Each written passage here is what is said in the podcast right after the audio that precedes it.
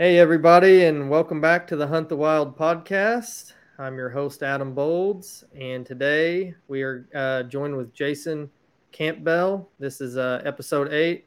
Um, appreciate you coming on, Jason, and taking the time. I know it's it's late, and um, we both had to make make adjustments to the schedule. I'm sure, but how are you doing? Doing well. Um, outside of it being a little rainy uh, today, it's um, looking been looking forward to sitting down with you and and uh, kind of getting into a few of the questions and and uh, a little bit, you know, talk a little whitetail and and uh, hopefully give some good information to help some of the viewers out. Good stuff. Um, I want to have you introduce yourself let everybody kind of know who you are, maybe a little bit of your background. Um, I'm sure people have heard of you in the past, um, but maybe some of our listeners haven't. So, um, can you tell us kind of where you're from, um, some of the big bucks you're killing? I don't know. Um, okay, so I am a Michigan resident.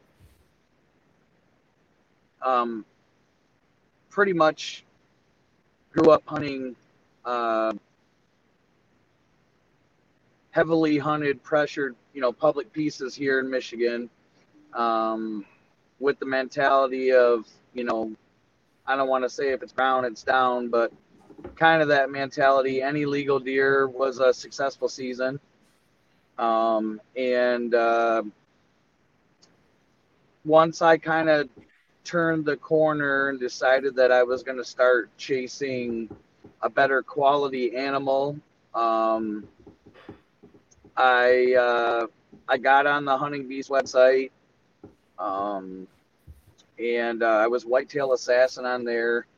Um, I briefly uh, worked and uh, made friends um, with Dan Infalt and a few of the Hunting Beast guys there. I did a podcast with them on the Extreme Whitetail Tactics with, with Mario and, and and those guys. And you know, back then when the Beast was just a forum, you know, on the huntingbeast.com, um, it was a place that a lot of killers could go and even new people and learn tactics and really be able to reach out and pick the brains of a lot of guys that had been successful um, at doing it. And there was some amazing content that was coming out uh, with a lot of guys that most people probably would have never even heard of. Um, and uh, and then um, that kind of pushed me into the idea like i think most hunters always love the idea of like filming or or trying to do something like on their own. You know i grew up watching like the dan fitzgerald movies and Realtree like you know and Drury's and mossy oak like when those were really the only things out there uh, to watch. And always was drawn to that aspect you know of the hunting not just hunting them but like filming your endeavors. And um, after a lot of discussion on the hunting beast and helping a lot of of newer hunters and even you know older hunters but newer to the mobile style hunting, um, I decided to start my own um, social media slash uh, web page, YouTube channel, um, which is from bed to dead. And basically it was it was all about just trying to help people.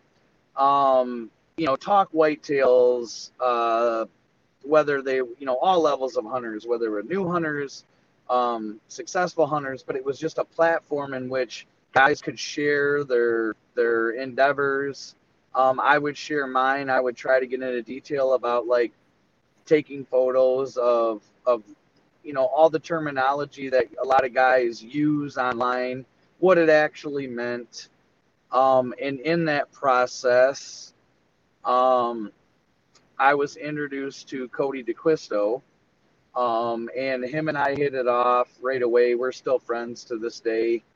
Um, and he introduced me to his dad andre and uh, and Lone Wolf Custom Gear and um, after um, a lot of discussions back and forth. I actually went to work with those guys, um, where I was um, helping them with their Lone Wolf custom gear products, getting them out, assembling, um, overseeing a lot of the uh, production, um, you know, taking stuff to the anodizer, etc. Just wanted to help out in any way I could, even though it wasn't my brand, you know, or my name, legacy. Um, just really, the main part of it was for me is I just I always dreamed of working in the hunting industry, not necessarily so much like in the mainstream media to do something that was like, you know, be famous, but you know, everybody dreams of working for a company that they respect um, or they believe in and, and, you know, making it their own and being able to help them, you know, achieve and, and reach their goals and, and somehow find a place in that. And that's really all I wanted to do was just, you know, hopefully turn it into a career. Um, and, uh, and then, you know, after working with them, um, I had been filming for a few years and it killed a, a few deer on film, but I was still relatively new. Um, I would not call myself an expert by no means as far as like production, uh, quality editing, or or producing, you know, like Midwest whitetail quality, or you know, really it was more like entry level stuff. And uh, you know, Andre had asked me if I was interested in filming with Whitetail Addictions, which um, I ended up signing on with them, and then I had an episode uh, in their first season back with them where where I killed, uh, ended up killing uh, two deer on video, um, and um, uh, one of them ended up being a 150 inch deer on Michigan Public. The other one was uh, low 130s caliber uh, a deer, and um, I learned a lot you know, as far as like where I needed to get better at and love the challenge of it. Um, but in the same sense, uh, I didn't like the direction that it was taking me away from why I got into it in the first place, like and why I created From Bed to Dead, because it it wasn't about gear, it wasn't about influencing, it wasn't about pushing a product it was really about helping people and and trying to let people know that it doesn't matter what hunting stand you want to use or sticks you want to use or boots or bow or whatever that what it comes down to is yes can those things help aid you as far as quality uh take you know lightweight stands make it easier on us um you know being able to take stuff down and get into places that you couldn't, you know, with other kinds of stands or, or equipment. Um, but it's really about the knowledge and the tactics and being in the right place, regardless of what your stand is. Um, that's what's killing the deer. Um, and, and your hard work that goes into it. So, like for me, that I felt like I drifted away from that and and was kind of chasing somebody else's dream, so to speak. Like, you know, I got pretty involved with Lone Wolf Custom Gear, and I, I you know, I went to all the shows. Uh, I, you know, you know, was their their stuff was being produced out of my garage in my backyard. Um, you know, I had probably, you know, I don't know, maybe a couple million dollars of merchandise at one time in my in, in, my garage, which was kind of unnerving. But we live in a good area and and and it was protected. But uh, but at the same time, like I realized that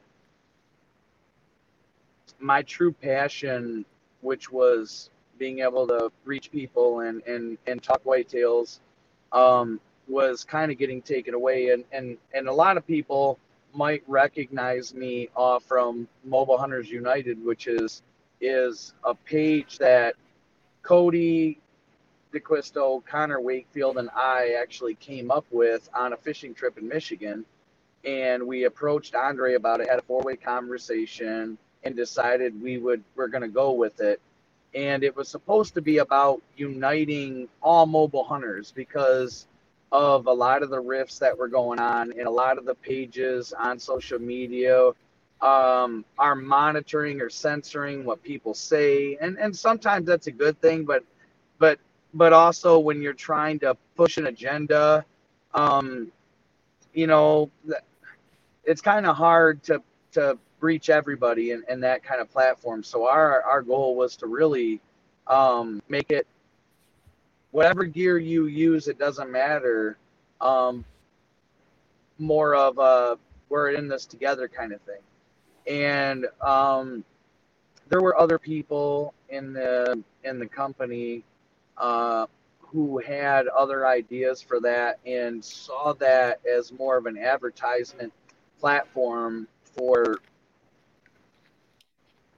not I wouldn't just say just Lone Wolf custom gear, but but like whitetail addictions as well, and and and and uh, and I was the admin on the page, and when all everything just kind of went down, and I kind of made this realization, and and one of the guys uh, that runs Whitetail Addictions and I had a fallout. Um, it was time for me to go back to what I truly loved and wanted to do, and um, and uh, I I talked to Andre and just told him like I, you know, I was I was done being a influencer sponsored uh, person, and I just wanted to go back to the basics, which was helping, you know, which is helping other people out. So a lot of people will recognize me off the Hunting Beast. A lot of people will recognize me off of Lone Wolf Custom Gear a lot of people will recognize me from Mobile Hunters United. You know, most of the guys that are, you know, the constants on there, etc. Um, and uh, and and again, a lot of people followed me um, on our From Bed to Dead, which that was another thing too. Is like I was on Facebook, but with all the drama that goes on Facebook and and everything else, I just didn't see how that platform was being used effectively, and I ended up deleting my personal account and, and my from Bed to Dead account, and I just went to Instagram and YouTube. Um, and I still kept Messenger, and I still have a lot of people message me and ask me questions um, and talk to me. But but I wanted to get away from the drama and the I guess this huge pull from so many people that that pro staff and and and being an influencer is like the way in the industry or the way to uh, your claim to fame when it's really not about the fame as much as it is being able to help other people and you know uh, peer recognition is more important than selling your soul to sell a product to me. So um, that is a little bit of background into like myself and how I got into it and maybe how some people would recognize me. Um, and again, I'm not, you know, I'm not Lee Lakosky. I'm not Andre D'Acquisto. I'm not Dan Infalt.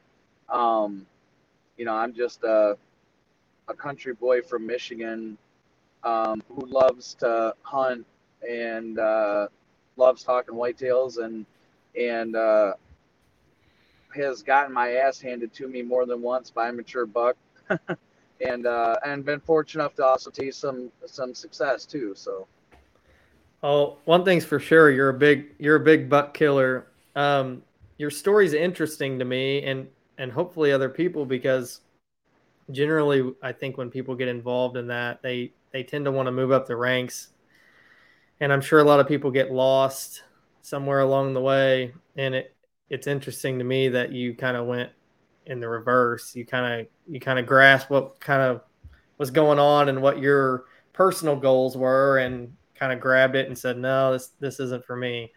Um, I don't I don't well, think you, you know, see that I very did, much. You know, I I have to admit, like I did temporarily lose, and and and and I didn't want to admit that I lost myself because like that that was I didn't feel that way. Um, I was looking at it like I was trying to help build something that I believed in. And then when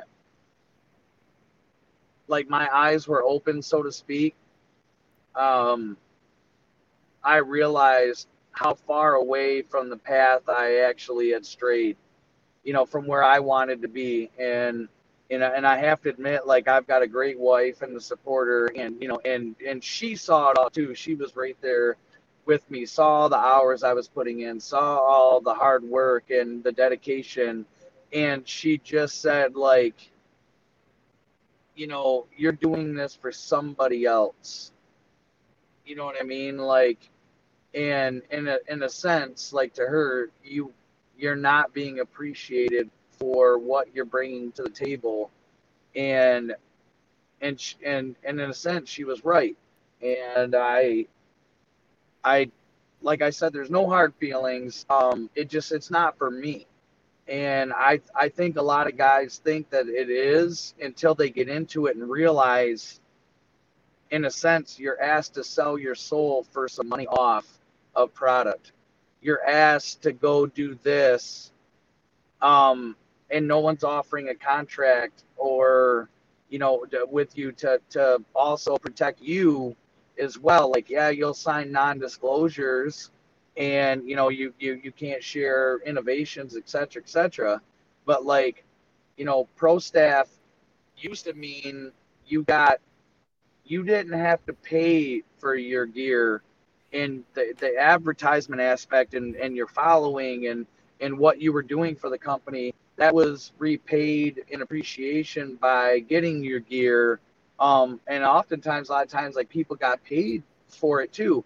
And I'm not at all like unhappy because I didn't get paid, um, you know, to run Mobile Hunters United or I didn't get paid to, you know, do the shows, etc. Um, you know, they, they, you know, I got paid when I worked for the company. Um, but it, people lose themselves and they'll sell themselves out for 15% off, 20% off to be able to list that they're a pro staff or an ambassador for such and such company. But the truth is, you're just a piss ant to them. You're easily replaceable. There's a hundred other guys that will jump and sell their soul. And the difference with me, and again, I, you know, maybe some people might think this is arrogant or or overconfident but there's not another hundred me's out there, and there's not another hundred guys that would work as hard as I do and has dedicated myself and my time away from my family for somebody else trying to earn a living helping a company grow. Um, and you, you, know just like anybody else who's in their line of work it, whether it's an engineer a doctor or or you know you're a McDonald's worker, when you feel unappreciated, you lose the drive to to want to give your all. And then on top of it you lose yourself and and and your own happiness and your joy and, and what brings that to you. And and in a sense you know i lost that and i was fortunate enough you know, with the events that happened, that I was able to get that back, and I don't regret it. I don't regret it one, one bit. You know, at, at, this point, like I'm happy, uh, a lot less stressed out, um, and I can get back to what it was I loved in the first place was was being able to help other people and and just talk whitetails and then share my endeavors in hopes that even if it only helps a couple people or a handful of people um that that was you know my making a difference. But also doing it my way where i'm not being influenced or being told what i have to do. I need to post this. I need to post that. You need to you know we're going to push this item or I, like that part wasn't for me so I I started Hunt the Wild uh, a couple years ago. I started out to do the same thing. I just wanted to kind of help people out, let them, you know, see what I'm doing, maybe offer tips and tricks on anything. Squirrel hunting, somebody wants to buy their own 20 first 22, go out hunting, hunt deer. I don't know. I'm no big buck killer, but that's why I started this. Um, I know that there's a lot of people um, that want to get involved in the hunting industry. So I want to I want to touch on this a little bit too to hopefully help some people out who, who are listening. If somebody wants to get involved, what do you recommend to keep them maybe maybe their goal is to to be sponsored or or or pro staff or something, but if they're more on the lines of you and I, what do you recommend they do? Because it seems like mostly the only route is to go, you know, with sponsorships and products and all that stuff. Where where do they start? Do they just start an Instagram page? I mean, well, this is kind of a touchy a touchy subject because I feel like there's a the market is flooded with a ton of people putting out content out there and you have to be kind of leery of that because a lot of these guys you're you're they're looking for people to follow them except they don't have the knowledge they don't have the experience they don't have uh you know they want to be recognized as you know i'm a big buck killer but you don't have any big bucks to your name. You know, people are going to come to you and ask you, well, what's your what's your keys to success for early season? Well, you don't have any success in any season when it, you know, on the platform that you're trying to attain. So, like my biggest thing is that I would tell someone who's if they're experienced or non-experienced is is to start your own page and do it the way you want to do it. You'll never have any regrets if you do it the way you wanted to do it. Whether if that's chasing a sponsorship from somebody, whether that's just doing it without sponsors and and but post the content and let your following be organic and if what you're putting out is good content, it'll grow. You know, don't don't be afraid to look at it like it's it takes a couple years to get where you want to be. You're going to get better at at being on in front of an audience. You're going to get better as a hunter, as a filmer, um, or whatever it might be. Um, but give it your all. You know what I mean? Like give it your all and and let it be organic. Don't don't try to be somebody you're not or mold yourself into what somebody else used to be successful. Um, be one of a kind and don't be afraid to be yourself. You know, and if that works, then so be it. If it doesn't, then so be it. You know what I mean? Like that's that's just the aspect like from my perspective, that's that's what a lot of people need to understand, you know? I uh I think it's interesting. You'll see at least I know I'll run across an Instagram page or um I don't know if you're on TikTok or not, but or a Facebook no. page or no, I'm not. Um you'll see good content and you'll see like a guy that's killing big deer. He's doing like consistent stuff. The guy doesn't get like very many likes or anything. He doesn't have a very big following, but then you'll turn around and you'll see somebody I I don't want to mention any names or anything, but right. You'll see somebody that's posted up in all this high grade gear and they're looking flashy and but you go to their page and that's all they have. They don't have they're you know they're like big buck killers, but you never see any uh, you know you never see any of that. You never see any of like the um the, the realness, content. the hunt, the yeah. hunt. All you see is the product pushing, but those people are always the ones with all the likes and all the follows. Why? Don't people come there to see the content to see uh see like um how to do it? Or, are well, people just so wrapped up in all that advertising bullshit? They they are. Uh, you know, and that's just kind of like that's part of like how it it goes, right? But in all honesty, again, if I had 10,000 followers and I was posting posts and I'm getting a thousand likes on my post, which I don't pay attention to that to be honest with you. Um, but I was someone who had 500 followers and I was getting, you know, 250 likes. You're engaging in more of percentage of your followers, and and you know what I mean. So the people that are actually following you are following you, you know. And so, I I get that it's easy to get caught up in the likes and whatnot, but that's where you got to take your joys from the success stories from the people that you helped out. The messages from people telling you thank you for the content that you put out it helped me so much. Or those people that extend their you know their their situation like hey can you look over this map for me? Hey can i call you? Hey can i do this? And i believe that genuineness goes a long ways.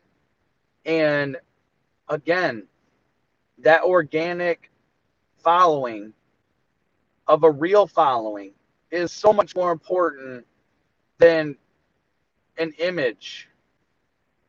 You know what I mean? Like, we're known, us men and women in this world are known by our works.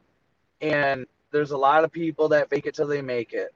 There, yeah, I mean, even the big names in the industry, again, we're not going to make names, but like, people look at them as wow, they kill giants every year, but they don't also understand all of the potential things that they're doing, whether they're filming on, you know, great tracts of land, outfit land, you know, their own personal thousand acres or two thousand managed in in Iowa.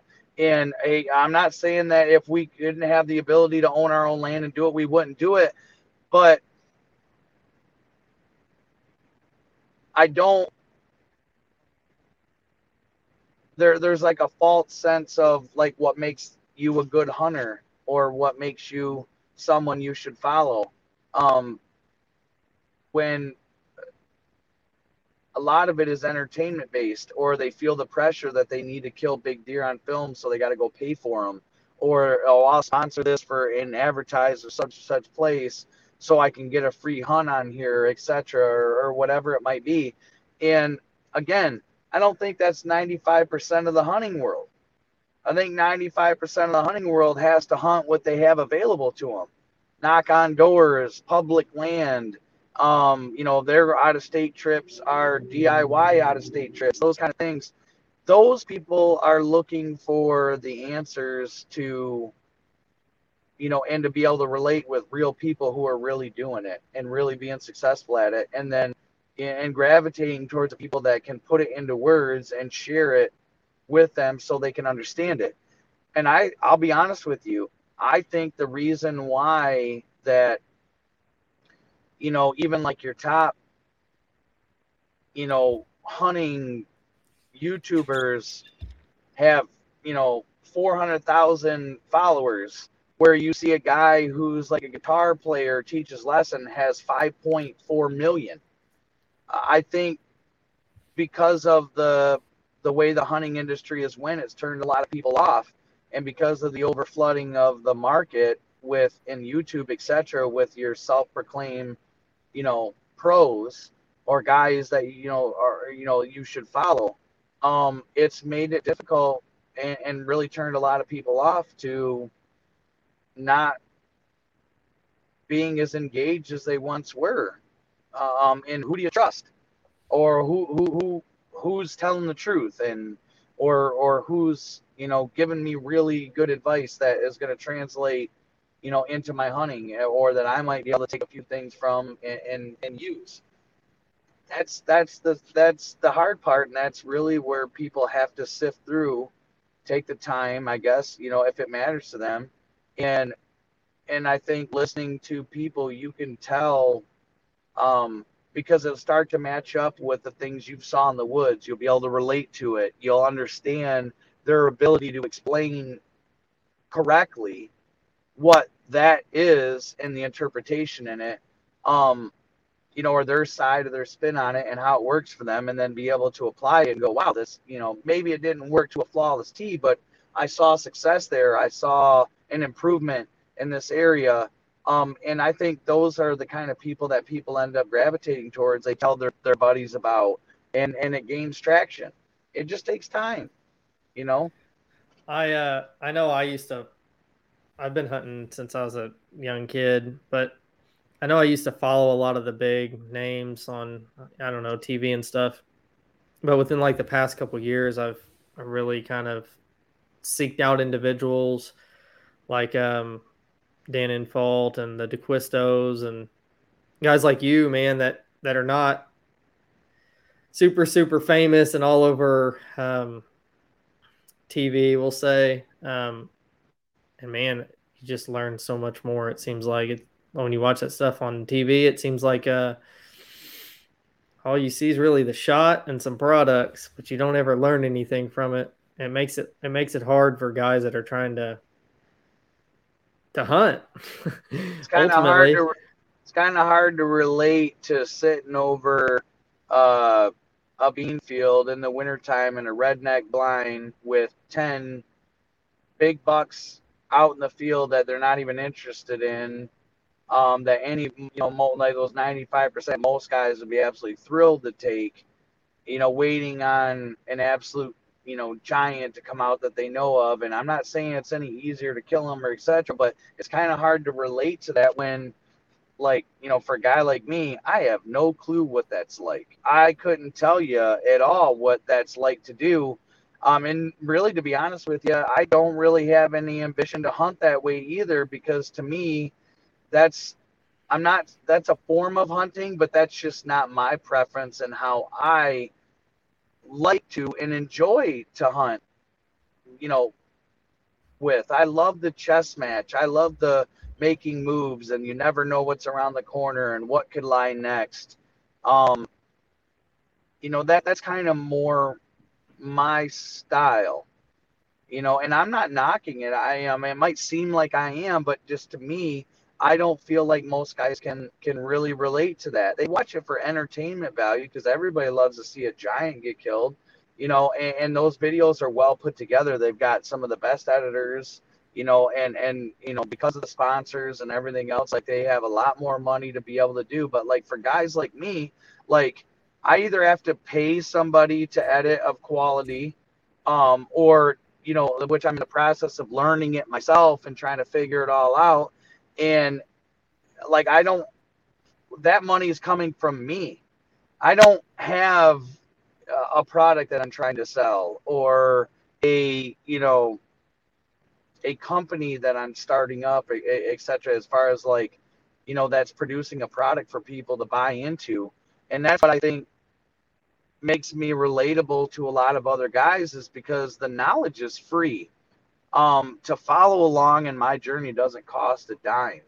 Um, you know, I'm not, I'm trying to help other people. Um, this is a true fact. My wife could back it up. Um, I, over the past three years, I've had thousands of people reach out to me, and I've never not answered one of them.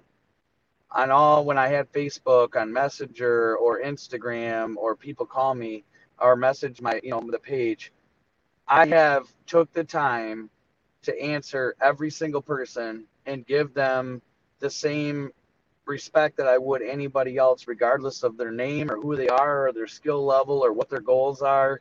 It doesn't matter. I really did devote my time to trying to hunt like to try to help um the general population and anyone that was looking to either you know whatever their hunting career was or sustained success or, or kill their first deer or kill their biggest deer um, or put the pieces together on a mature buck. It, it didn't matter.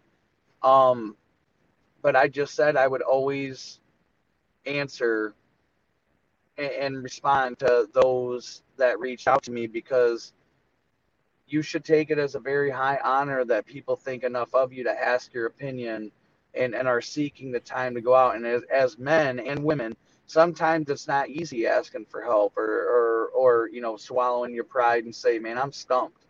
You know, I, I I've been hunting for a lot of years. I think I'm a pretty decent hunter, but like I'm missing something here. What am I missing? And you really learn a lot about a person by giving them the time of day and treating them with the respect that they deserve and and being a public service person. You just you're not getting paid to do it and that's that's perfectly fine by me. You know, my whole uh, goal was that you know, one day, you know, with the YouTube channel that if we ever went monetized and made money, it wasn't coming out of your pocket or my pocket or somebody else's. YouTube pays you for their ad time. Mm-hmm. And whatever money that generated, it, it you know, it's not I, am not going to ask for follows. That's one thing people tell you about me. I don't ask for follows. I don't have giveaways so I can get to 2,000 subscribers or 3,000 subscribers. Like, I'm not, I don't want to beg or seek that kind of attention.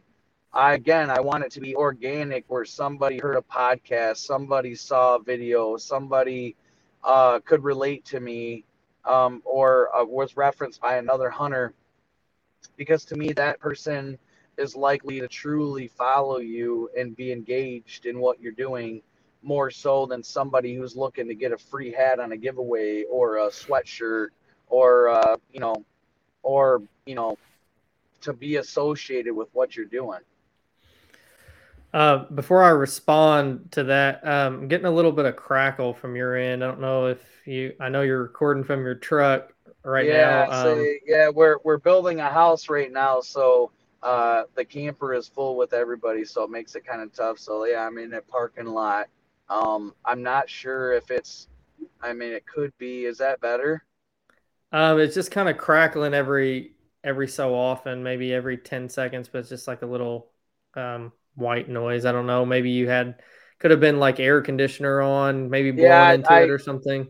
Yeah, I had the I had the air on slightly, but I turned it down so maybe it'll straighten itself out or whatever. I'm, I apologize for those that are listening and and having to deal with that. So I, I know it makes it unenjoyable. So I think it's interesting that um, which I do the same thing. I reply to everybody. Um, sometimes it might take me a day or two, but I I do reply to everybody um, that that messages me. I think it's interesting that um, a guy like you that consistently kills big bucks on public land in different states that people like me or people like you know average guys can message you and get a response because guys like us when we message we message you know big names in the industry they're never going to see the message. You're never going to get any kind of response. So i think that's important um, for people to learn. I mean, they've got to learn from somebody, right? So if they're not getting any response from guys that, that are doing it, how, how do they how do they learn? So it, it, it's nice that you take the time, unpaid and everything, to to respond and give people advice. Um, I want to ask you one more question, then we'll kind of get into some deer hunting stuff. What's one thing that you would caution people like trying to get into the industry? I'm sure we probably covered a little bit of it, but what's the one main point you would tell somebody when they said, Hey, Jason, I want to get involved in the hunting outdoor industry? What do I do? You know, um, what would you say? Well, if we're if we're talking like from a caution standpoint, um, do your research on the company and not just the company, but those who run the company. How is that company ran? What are their goals? How's their customer service? How do they treat their pro staff? Because you can reach out to other pro staff and ask them, you know, like, hey, how's the engagement? Um, you know, maybe devote your time and and you know, if you do get lucky enough to to be with somebody, um, or fortunate enough to get chosen, um, volunteer for a show, work with them, see how their company works, see how they treat their their not just their their customers, but also the people that work for them. Um, figure out what's being asked of you and if it's really realistic that you can accommodate those, you know, those things that they're asking of you. Um, because to be honest with you, and, and this isn't this to me isn't just a oh it's a every other company or or a, every once in a while company. The industry is very cutthroat. And again like i said there's a thousand of you and they know it who will work for that 15% discount to be associated to have their name linked to somebody else um to repost pictures and talk good about a product and even if they don't believe in the product even if they've never used it to be able to say hey you know like I've used this certain scent and you know it works. You know well where's the proof? You know what i mean? Like and i'm not just saying that it doesn't but i'm saying like you know know know something about the product that you're aiming towards. And and i think most people you know when when in the beginning stages they try to go for the products and and that they use that they that they are familiar with. But a lot of times what happens is is because you're just a nobody you have to get in your foot in the door. And a lot of the up and coming products that maybe not a lot of people have heard of are going to be your opportunities and that makes it difficult because they haven't been in the game very long um, they're relatively new you don't really know a whole lot about them um, you know, and, and, and like there are a lot of great people to work with in the industry. I've been fortunate to meet a lot of wonderful people um, that I'm still friends with to this day and talk to on a regular basis. But again, I've also met a lot of people that I really don't care if I ever talk to again. Like it just I've saw them and the way they're they act the way they run the company, the way they talk to their people, the way that you know, like what's expected of you, etc., compared to what they're willing to give you in return. And you know, I just there are some people that it works for, yeah. Uh, but if you're trying to do something along the lines of what we're doing, you're doing, I'm doing, a lot of other people are doing, um, my advice would be to stay away from the sponsorship thing um, and see where you can get your company to go to with your own hard work, with your own success, using whatever you want so you don't have to answer to somebody. Um, and being, you know, you don't have to edit this out, you don't have to advertise this or that. I think a lot of people get turned off by that whole, you know, like I said, and you mentioned this too, when it's a walking billboard, your content, you know, when, when, you know, a certain, you know, brand is, is all over something to the point that's like, okay, we get it. you know what mm-hmm. I mean? Mm-hmm. Like, yeah, it, it really is, it's being pushed down your throat.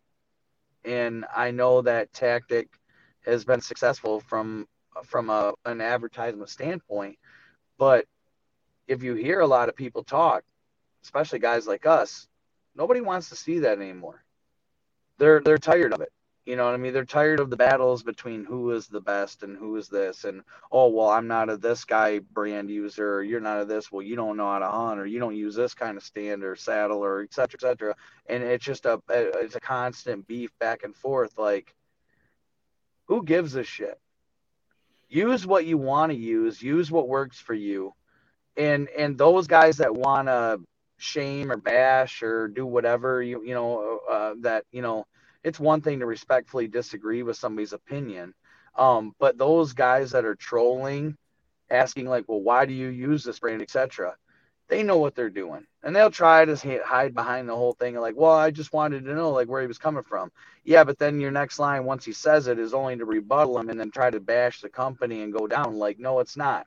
It, and and there's people that's their job to do and expected for companies to do is purposely bash their products purposely go on there. That's like that's why i said it's not for me. You know what i mean? Like i don't care what company comes up and sells a certain stand or stick or camera arm or bow or whatever like more power to them. I I would like to see all entrepreneurs be successful when they're good people and run a good legitimate product with good customer service, etc. Like we as consumers, we we profit from that by having many options to choose from and not everybody's the same. So what works for you might not work for me. And it's nice to be able to have those options. Why people got to feel like there's only one option or what they use is the best you know, and again, this isn't some newfound thing. It's the Chevy, Ford, Chrysler, whatever, you know, same syndrome. But to be honest with you, when you look at it, that's not what makes you successful. You know, your drive, your passion, your hard work, your dedication, you're honing your craft, you're learning and the knowledge uh, to be able to put yourself in the position to be there when that animal is there and success, you know, sustained success, that has nothing to do with the products that you're using. You know, so, so and I know guys will say, well, I mean, it keeps you warmer and the wood will stay longer. Like, we'll figure it out. You know what I mean? We, we you know, we will. We're, you know, if we have to suffer, we will. And guys will naturally gravitate. You know, if you're a, a, a cold, you know, a late season hunter, you know, guys upgrade their stuff naturally so they don't freeze and they'll, they'll ask questions, hey, what works and what this, and and then that happens like on an organic level, and and you get good people to give good advice, um, you know, without trying to push something down your throat. And there's a lot of good people out there that will do that. Say, hey, man, I've used this, this, and this. These were great and that was just my experience in them and people have a lot of different options to choose from and whatever option they choose from is obviously probably going to be better than what they were using in the first place so like they'll naturally start to gravitate towards getting gear that it optimizes their hunting style. So you know i get how gear can help you stay longer in the woods or make it more enjoyable or comfortable or easier uh, but again, those that tree stand don't put you in the right position. That it don't pick the spot you should go to. That takes your brain and your knowledge and, and your ability to read sign and, and deer behavior and, and time spent in the woods. And I don't I really feel like a lot of people are overlooking that aspect and that's kind of where we're blinded at right now. Well, I kind of want to jump into uh, some deer hunting stuff now. Um, thought it was important to touch on on that stuff because I know there's a lot of people interested in it and people need to know kind of the truth. Like what what should you caution against if you know people don't know what they're getting into? It's nice to hear from somebody that's been through it. So you you're a big buck killer. I've seen uh seen some pictures of your Pope and Young bucks. Um do you remember the moment that you uh decided you wanted to start shooting these mature bucks? Was it like a light switch? I mean, you were you were killing probably forkhorns and stuff at one point, right? Spikes. Yeah. When was the a, moment? Um. So yeah, I like I have a basket at home that's like a box. That's like a reminder of all the like forkhorns and and little sixes and and uh, three points, whatever you know, whatever legal buck came through, and I had a blast doing that, and I had to learn to be a killer first. Um, but uh, I do remember the exact moment that it was. Um, I have always been a mobile hunter. Um, outside of my early Michigan bait pile fixed stand days, um, we, I, I I had a lone wolf assault and the the full length sticks, and that was my system. Like when I didn't see anybody using one around me for a long time, and that was just how I hunted. And people say, "You take that down every time you go out and I go there," and I was like, "Yeah, you know, I mean, that's." But like, failure was my greatest teacher. But um, I always every year you want to kill a big buck, right? Like that's your goal. Like I'm gonna kill a big one this year, like you know, and you say it. And but realistically, my goals were like, okay, I want to kill two eight points this year. You're allowed two tags in Michigan, and like I was like, I want to kill two eights this year. I didn't care how big they were, um, and I did that for a few seasons, and then it was like, okay, I I want to kill my best buck this year.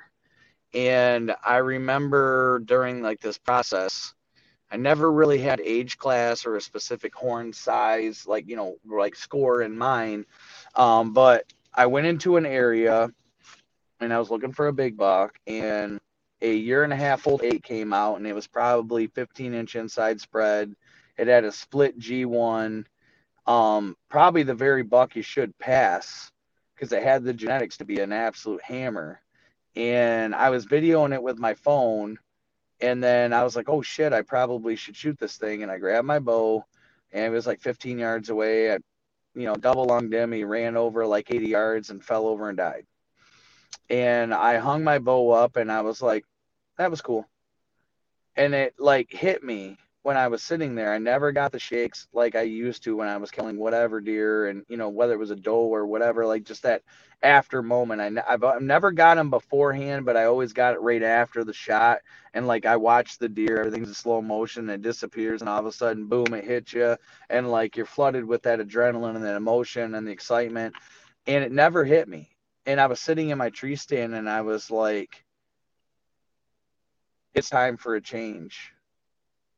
Like I've reached at this point where I'm not challenging myself anymore. My my goals I've set are so low that I can accomplish them. And even though I was a successful hunter, like uh, you know, especially here in Michigan, and you know, we get a lot of a lot of guys talk about how hard it is here to hunt. It is here to hunt. It's not the hardest state. Um, and I will never make the claims of that, but it is a difficult, you know, state. It's very uh, pressured. Um, but you know, I, I we had a pretty big hunting party, and you know, my dad and I were the only guys that were filling our tags every single season on bucks.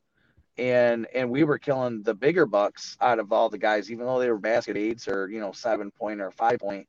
You know, the other guys, for the most part, like you know, it just wasn't happening. So, like we were already setting a precedent as far as like being killers and that's what we were known for but like my own personal goal was like i wanted to kill a big buck. And and my idea of a big buck but had nothing to do with score. It was just a certain frame you know you just knew it when you saw it. And i remember telling my dad that i said i'm going to scout harder this year. We were already mobile. We we'd seen a lot of nice deer um but just could never seem to close the gap on them. And I said, I'm going to up my game. I'm, I'm like, I'm going to read everything I can read. I'm going to research everything I can research. I mean, I'm going to pick brains of guys that I think that are really good at, at, at hunting or have success. Find out what the keys are, not just to one guy, but multiple. Maybe I'll be able to put like something together that correlates, you know, five guys all have the same quality. Maybe that's what I'm lacking and I wanted to refine my setups. I wanted to understand wind better. I wanted to understand bedding better. You know, mm, be able to understand all the food sources in the area. And I really dove into it like head first, super passionate about it. Like, you know, the drive was there, the motivation was there. And my at the time, my dad was like, You're gonna eat a lot of tags, man. This is Michigan. Now, granted, I had I'm being honest with you, outside of somebody on private land I had never seen a guy in a parking lot on public land pull even a hundred inch deer out of any neck of woods, gun season, whatever. I just never saw it here. I mean, it just it's just like I saw four points and six points, and you know, you'd see the occasional decent, you know, eight, you know, maybe just shy of hundred inches, but you never saw that like a mature buck, like you know what you w- would think. Like it just it, it wasn't commonplace and so I knew I was setting a, a goal that was in a, in a sense almost unattainable compared to what everybody would tell you. And uh, that first year, um, it took me till November 7th, and I shot 132 inch 12 point. I actually shot it on the ground at 18 yards. Um, it maybe ran 50 or 60 yards, stove right up, and died you know, where I could see it. And at the time, my dad wasn't far from me. He actually heard the shot and then saw the deer running and then fall down. And uh, he came running down where I was, and I was standing, you know, like in the open, and I just like had my bow in the air, and I was like, "Dude, can you believe that? Like, did you see that?" And you know, he's like running down, excited. And when we went over to the deer, man, we didn't let it lay for five. I mean, it was dead. um, we went over to the deer, and we both thought 100% that that deer was 100 160 inches. And we'd never had one scored. We'd never saw Pope and Young on the ground, nothing like that whatsoever. And so when we had it scored, I remember the disappointment when I found out, like, wow, that that's 132. Like, and these guys are killing 170 inch deer, 150 inch deer, like that you see on on the TV or whatever, like, and and even all you know other guys. And I was like, like, that's an absolute like this is a buck of a lifetime. And I remember feeling like I accomplished a lifetime goal and I remember I didn't hunt for like three days afterwards because I felt like, where do I go from here? Like, I'm never going to kill a buck this big ever again. Like, this is like a once in a lifetime thing. And everybody even said, like, it's a buck of a lifetime. It's, I heard it. Um, you know, I had people that were pulling over on the side of the road trying to get me to stop, uh, stopping at gas stations, like taking pictures of my deer. It, like I said, it, you know, here, it's a huge deal to see a buck that big. Like, you know, it's just, and, and it's coming more commonplace now um, because guys are, more guys are into the quality deer management aspect of it and passing and being more specific, but still, it's still, when you see a buck of that caliber, it's, it's still, it's not commonplace like Iowa or Kansas where you see a 130 incher and they're like, why'd you shoot that? You know, kind of thing. It's, it's a big deal here. And uh, that was like, you know, that was my first moment to it. But then it just, then after a few days, I was like, you know what? Like, maybe I don't have to beat that, but I want to see if I can duplicate it.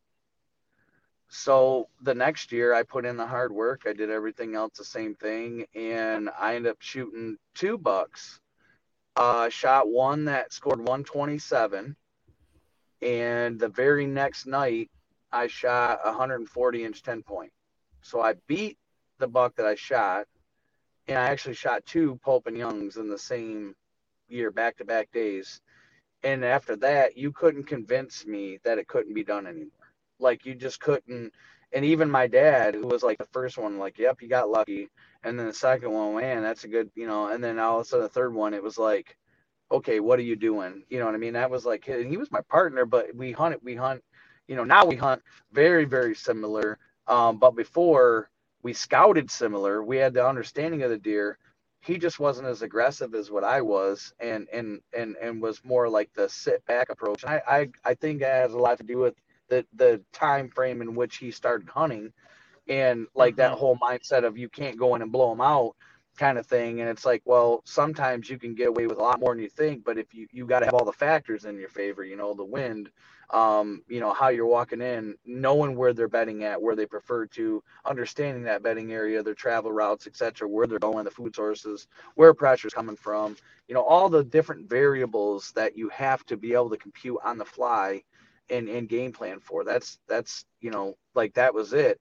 And then then after that, um, I went on a stretch where, like in Michigan, we have this thing called CBM. So anything over 100 inches makes Michigan record. And I went on a stretch for like three or four years where I was killing, you know, like 105 to 120 inch bucks, but killing two every year. And then I got to this point where I didn't want to kill that caliber animal anymore. And it wasn't about a specific score as much as it was going after a specific deer. I wanted to start targeting specific animals that I um, either found in season and there was something about them I really wanted, um, or I knew about them from scouting, you know, glassing, whatever, and they were the oldest buck. But I wanted to challenge my. The challenge was to go after the best, the best caliber deer that I could. Not necessarily the score, but like if it was a big, you know, mainframe seven with mass busted up, but he was like the big boy in the block you know, I wanted to outsmart that deer and I wanted to kill him. And so I started targeting specific deer. And again, like I said, the same principles that I was using, you know, with the scouting and understanding the lay of the land and the bedding areas and the food sources and the wind, how to go in an area, how to come out of an area, and then started adding to that, like, the time frame of of when these deer were using or moving in daylight and I wasn't running cameras. I was just doing this off of like my own scouting, glassing, and then in season hunting slash scouting. You know, we, we my dad and I laugh because we say we created this word. We call it skunting, where you're scout hunting. You're scouting for the place to hunt. You know what I mean? And so like that was what I started doing, and then I started killing specific deer we really never got into naming deer specifically, but we just, you know, we knew like, okay, that's that 10 point where, you know, or that, you know, that nine point or that, that buck we saw, you know, we knew what we were talking about, or we, we'd name a specific hunting place, like a certain area. Um, you know, like for instance, we got a, a place that we call Jiggly Buck Spot because my son was youth hunting and this very mature buck, wasn't a real big back deer, maybe 120, 130 came out and his body was jiggling. So we all laughed and said, okay, that's the jiggly buck spot. So like we, we that's kind of how we did things. And then, and, and I started killing specific deer. And then, you know, that's still where I'm at right now is, is, is uh, going after the best caliber animal I know how to find um, and and that listen, I might have my eyes set on a, you know, a specific eight point, and then I hunt four or five days after them, and all of a sudden find a ten point that really, you know, now I'm like, okay, I want the eight or the ten, and I'll hunt until you know, like I said, we get two tags here. So if one of those bucks comes by me, like I'm gonna shoot him.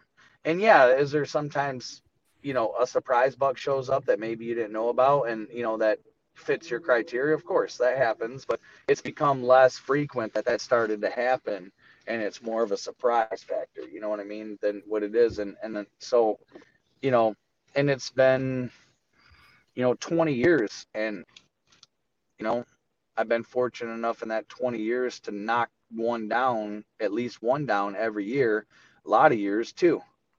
And then, so that got me traveling out of state you know, because one of my goals was like, I want to be able to kill a buck like that in every state I hunt for the challenge of my own self. Like, you know, there's no recognition and I don't get no award or something like that. just my own thing I wanted to do. And, um, and in the beginning years when I started hunting out of state, um, I think I had my goal set a little too high. uh, like I was like, you know, I'm going for a 160 or bust. Um, and, and really like on public land outside of maybe like Kansas, Iowa, you know, someplace like that, a mature buck is still a, a, trophy. Like, and so I had to learn that. You know, granted, you know, last year in Indiana, um, you know, again, I didn't know that area at all. I never hunted there whatsoever. Just went down. A buddy of mine that hunts with from Bed to Dead, um, actually, uh, had had prior knowledge in this area, this whole area, and wanted me to come down. And he had spots picked out, etc. And and I went down and kind of looked at his spots, and it, it it wasn't my style, like how I would hunt. And so I went back to the camper and and uh, started looking on the maps and found picked like three or four spots out. And the next morning I slept in, drove around, scouted this the where all the people were in the parking lots and then looked at the spots that I wanted to look at and three of the four spots I looked at were busts. They just it didn't look like what I wanted it to look like or what I thought it looked like on the map. But then the one spot had everything I was hoping for and when I got there um, it was absolutely just obliterated with sign. Five huge scrapes the size of a truck hood, a horizontal rub that went from my neck down to my knee, several big, huge rubs, fresh tracks, droppings. Like I knew, you know, I mean, I I could smell the scrapes even downwind. So like I knew, you know, I called my wife and said, you know, either tonight or tomorrow I'll be tagged out. She's like, how do you know? I said, just telling you. And uh, I got set up at one o'clock. At 2:28, I called my wife and said, "I'm, he's dead." And she's like, "Really?" and I, I, didn't know how big the deer was, honest to God. Like I videoed him, got great footage, and and uh, and that episode will be coming out pretty quick. I actually, a friend of mine, Sam, uh, from Chase Nation, um, great guy. Uh, he's going to be editing the film for me to get it out there. We just been so busy with the new build, the house, and everything going on in our life, but it's coming. Um, and it's really, really informative. Like I said, I show why I set my stand, where I set my stand. I was too many sticks high, the cover, the sign, what my train of thought was, how I came in, you know, everything that happened. And then, you know, it played out pretty much exactly like I said it was going to play out, and I ended up shooting him at seven yards. So, like, and, and then of course, I thought he was a mid 40s caliber deer when I first saw him. And then when you walk up to him, you know, afterwards, uh, he uh, just kept getting bigger and bigger and bigger. And and I've not officially scored him, and I'm not going to. I haven't officially scored a buck in probably over 10 years. Um, just doesn't matter to me. But um, he'll he'll go Boone. so you you've got to gain this reputation, I'm sure, around your hometown to be like the guy doing it. I mean, if guys in Michigan, like you said, they're not used to seeing those kind of deer killed. Do you ever feel, um, and you're on social media now with you know the internet and everything? You ever feel like pressure, like you need to like? I'm sure you feel pressure in your own goals, like you need to kill a buck, you know, a nice buck this year. But do you ever feel like you're pressured by outside influence?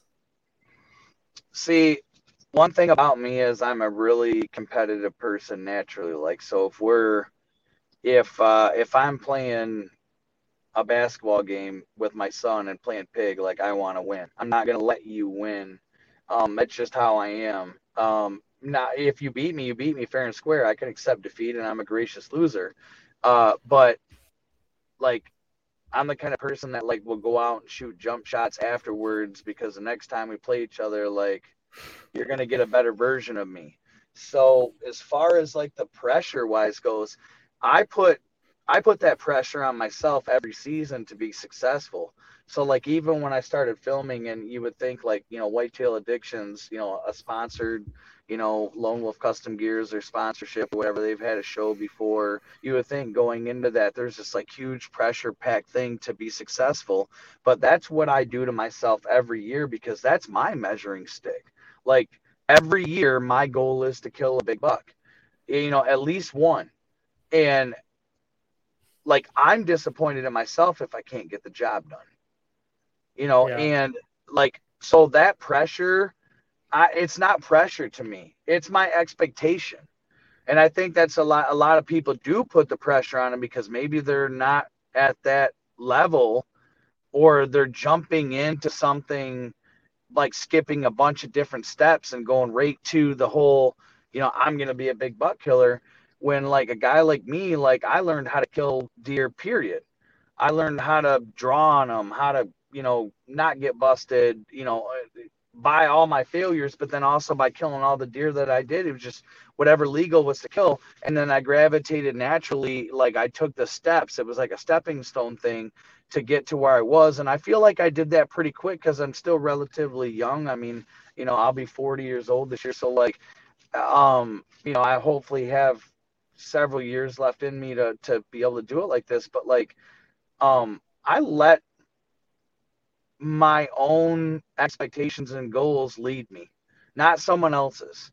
So for me, if I shot a 115 inch deer and I was pumped to do it, I don't care who you are, you weren't going to make me feel bad about the deer I shot. Like that was my trophy. I worked hard for that deer. It was the best deer I could find. And regardless of what state you hunted in or what you had to say, you weren't going to change my mind.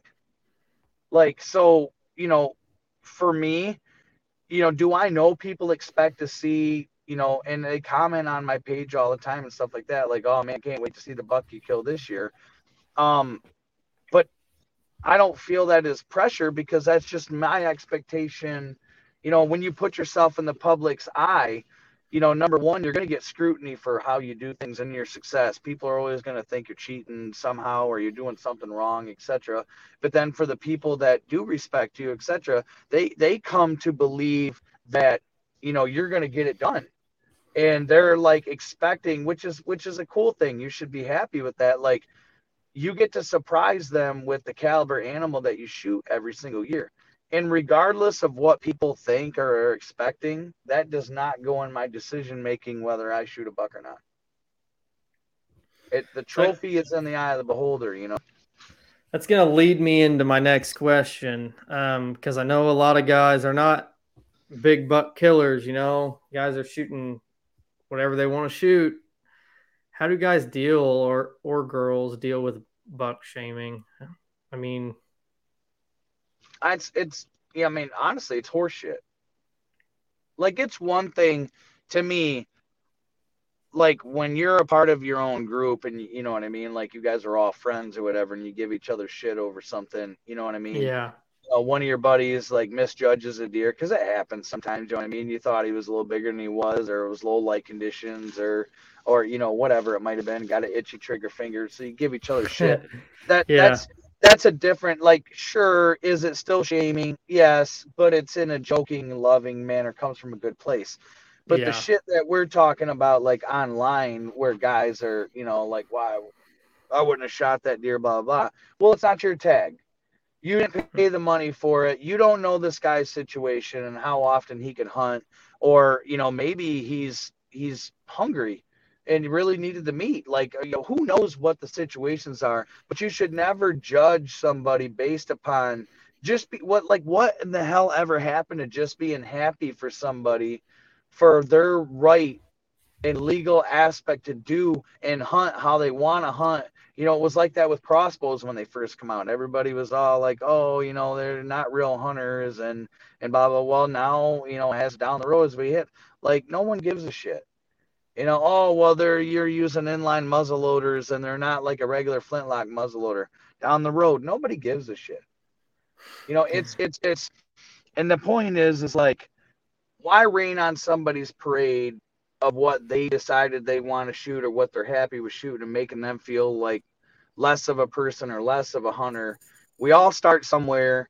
And not only that, but some guys aren't into trophy hunting or or mature buck hunting.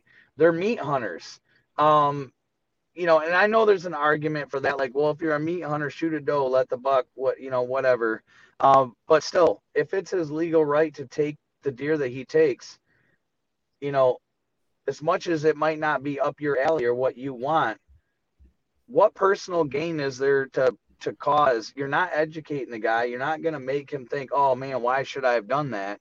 You're only going to damage the hunting community more and push everybody apart. And instead, you should just like, "Hey man, congratulations, good job. Be happy for your fellow man uh, uh, on their journey, and and and instead of, you know, blasting them for the caliber deer they decided to shoot. Like that to me, and again, your your stand up guys or your guys that are usually your successful year in year out, it's not those kind of guys that are doing it. It's your internet warriors, uh, your wannabe, you know, so called experts, uh, your guys that troll everybody or they're on social media 24/7 comment on every little thing that takes place you know because they they think it makes them look cool or they feel like it's their business to to educate somebody but you're not really educating them you're just educating us all on what kind of an asshole you are and uh, i think it's important um, it's really none of their business that deer you're shooting if it doesn't you know it's not their tag and it's not their property it's it's it's no concern to them. I I can't count the number of times um, I'm part of a a group for Indiana. Um, it's Bucks of Indiana. Just they post all deer that people send in.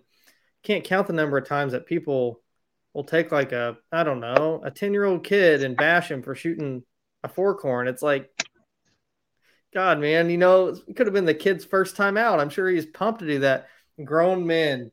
I mean, it it's insane. That's a society issue, brother. what something completely we could go on and on with, you know, especially with how our society is now. That's that's a society thing and the the age of entitlement we live in. So let's jump into some some public land strategies. I feel like you've got it. I feel like you've got it figured out. so I kind of want to pick your brain a little bit. So, like when you're looking for a new piece of ground to hunt, I don't know, you're on onX or Google Earth or whatever. What are you looking for? Like, are you just looking for the largest track? Are you looking for something that's close to your house? Are you looking for specific terrain features, a combination of all of those? I mean, how do you uh, know how do you know what to pick and what to say? I'm I'm not going there. Well, number one, like for my own home state, uh, you know, when it's not too far drive, or even sometimes, you know, some some out of state places, I'm gonna go and drive there and walk it over and look because I can't really write an area off on any of those aspects um, until I know that there's not mature bucks that are there or, or bucks of the caliber that I'm looking for.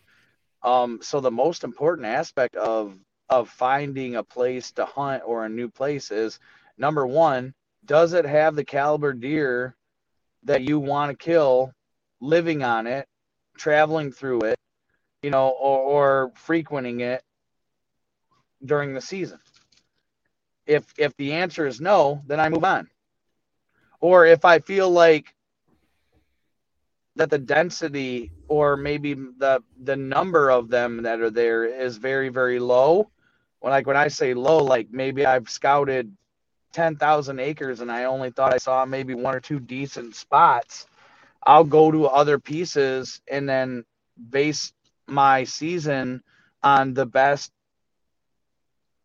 pieces and sign that I can find um, with the best chances of success. I mean, think of it this way you know, would you rather chase one buck all year or five big bucks all year? I mean, you know what I mean? Like your your odds of success are going to go up if you have more quality caliber deer to chase. Um, and again, sometimes I have multiple deer that I would be happy shooting, and sometimes I have one or two. It just depends on the the the, the season and the in the year, and um, you know, and I also like again, I think it's huge to keep an eye on your up and comers. If you got a lot of two and a half year old 75 to 100 inch deer roaming around your area, odds are, you know, next year you're going to have quite a few bucks that might fit your criteria or, or, you know, or vice versa, whatever you want to look at. So, I mean, you know, I look at all those factors. Um, I look at pressure. Number two is, you know, how many people are hunting this piece. Um, is the access super easy where there's cutouts and trails all through it so you, anybody can go anywhere even if it's one mile in it's not much effort um, so the, that's another big aspect of it uh, the other aspect of it is is is bedding and food you got to have food and bedding on on the property for a deer to live there so if you know, and you're you're going to need good bedding, and you're going to need uh, quality food sources. So I mean, they all play into one another. Um, you know, but but those are the most important pieces, if you ask me. So once you get a once you get a piece of ground picked out, and you're like um, gonna go put boots on the ground. Let's let's say that it's maybe the first week of season. Um, I'm sure that you've probably scouted it prior mm-hmm. if it's around you, but let's just say you you make it you pick a piece that's out of state, you've never been there. It's you show up and it's like the first week. Where do you know where to begin? I mean, if you're hunting a track that's thousands and thousands of acres, like where do you start? Well, one of the biggest things is most everybody has like onX or some sort of mapping um, app or or you know on their phone now or computer and there's no excuse to not be able to pick locations that you feel might be pretty good again knowing where all the parking lots are etc and then forego that first morning, sleep in, get up at 8:39, make a coffee, drive around all those parking lots and see where how many cars are in the parking lots. you know, no okay, there's six cars in this parking lot, but this one spot bay here I was looking at, there ain't none. And it doesn't look like anybody's been there in a while. Maybe it's an overlooked piece. And then get out and put boots on the ground and see if that the sign matches what you thought originally off your you know scouting of your map. That means walking those transition lines um you know looking at potential bedding you know sometimes it could be standout bottlenecks if you're going during the rut and sometimes it could be an overlooked bottleneck or you know just terrain features why they go you know uh, whether it be a rise or ridges or creeks stuff like that. And then you know put the boots on the ground and spend their first day or two or however long if you got a week trip why waste your time hunting adequate or maybe not what you're willing to sign when you could be spending that putting boots on the ground, pounding until you find what you know is where you need to be, and then focusing your efforts on those areas for the remainder of your hunt. You will be way more successful if you do that. And and like I I posted videos, uh, you know, last year like in Indiana, I drove around not just that area, but I wanted to see the whole square mile and the miles around it to see what was in the area. Like, was there, you know, food sources, uh, private pressure, you know, shit like that. Like, that's that's what I actually did. You know, major that was a major aspect of what I was doing. And, and, and I feel like that's a huge key in being successful because of the fact that, like, all that outside pressure, all those influence deer movement and potential bedding and stuff like that. So like the more variables that you can answer with logical or realistic answers, the better chances of success you're going to have when you can apply it to your hunting situations or your hunting strategy. So it sometimes you think it's good to burn a day then and and and scout. Uh, maybe burn's not the right word, but I would the burn first... a day. Then go in in the morning and stumble around somewhere and just sit in a stand and have no clue really what you're looking at as it gets daylight and hope to get lucky. Because that's, you know what I mean? Oh, well, I found, and I'm not saying you can't do that. If you're really good at map reading or you already know the area has good bucks in it from you know previous years hunting etc sure you might be able to pick a spot out and go in there and on your way in kind of read the sign play the wind hunt and be successful but to me um i got to know as much as i possibly can about an area before um, i feel confident that i'm in the best position possible with doing the least amount of damage during that hunt so that's just that's just how I go about it, and it's been it's worked out well for me. It's easy, I think, um, because I know it still happens to me. It's easy to get caught up in just going in and sitting and hoping and sitting and hoping, sitting and hoping. But um, in reality, if you'd go in and burn a day, you'd probably learn a lot more burning one day than you would in 25 sits of going to the same place and doing the same thing. I mean, that's kind of insane yep. if you think about it. I mean, now that is the very definition of insanity. But I mean, that's that's the difference between somebody learning or being stuck in their ways to somebody who's had success, understands kind of what it takes, what they're looking for. You know, I'm not willing to burn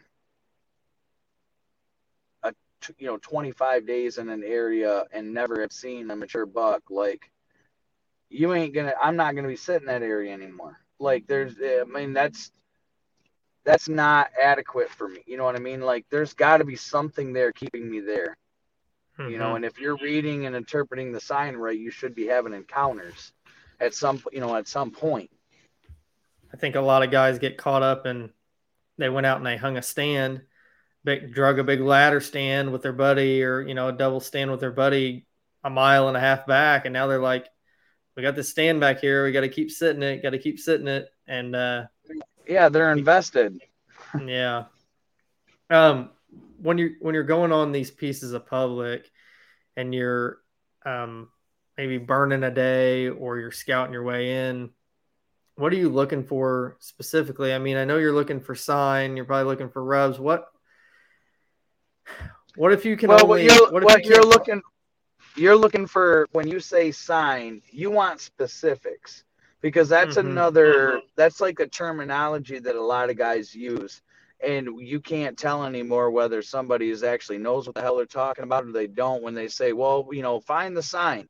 Well what exactly does that mean? Well what that means to me is fresh tracks droppings rubs runs scrapes sightings. Uh you know sign that a deer leaves that lets you know that it's using or living in that area those are what the key factors of what you're looking for are 100%. You know, how else would you know it? Because, like, it's impossible for a deer to not leave that any of those things in an area if it lives there. It's just impossible. It can't float. It's got to shit. It's got to eat. If it's a buck, it's going to rub you could tell by the track size, you know, it's not a hundred percent a foolproof thing, but for the most part, it's a pretty good indicator of a good caliber deer. You know, rub rub heights and being able to differentiate like how high a rub is on what kind of a tree, what if there's tines dug in it, those kind of things, like can give you a pretty good indication on the caliber deer you're chasing. Little bucks don't rub on big trees or leave big rubs, but big bucks will rub on little trees you know what I mean? Like so you got to have an understanding of of of those things. Aggressive branches snapped over shows dominance. Like there's just certain things that you should be looking for.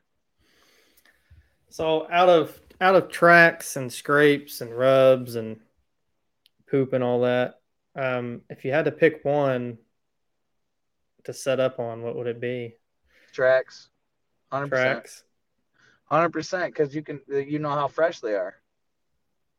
You know, if you, you could tell how fresh now again different times of the year different reason you know what i mean different things like you know a, a great scrape in a secluded area or a scrape line you know can be a just a matter of time before the buck comes there a rub line can lead you to a bedding area or a travel corridor that a buck is using, again, can be just a matter of time. But you have to hit those with the perfect timing. Like that's that's those are but tracks don't lie. They tell you like a deer's been in the area within 24 hours or it's old, it's been a while before he's been in there. You know, same thing with poop you can tell the difference between fresh poop and dried up old poop.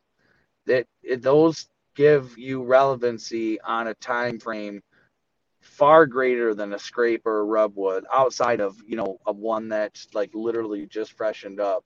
You know what i mean? But if it's a couple days old you know even some of the best guys have a hard time interpreting how long it's been since the deer's been using it or if they're using it every day or it, you know et cetera et cetera. Like so like you know, to me, tracks are such a wonderful indication because they tell you what direction a deer's going, where they've been, where the, you know, where, where, like where they're headed to, how long has it been since they've been there, you know, how often have they been there, it, you know, those kind of things. So, you know, th- that to me, those are like, those have been more important to my success over the last few years um, than any other factor to me. Now they all have a place, don't get me wrong, and they do.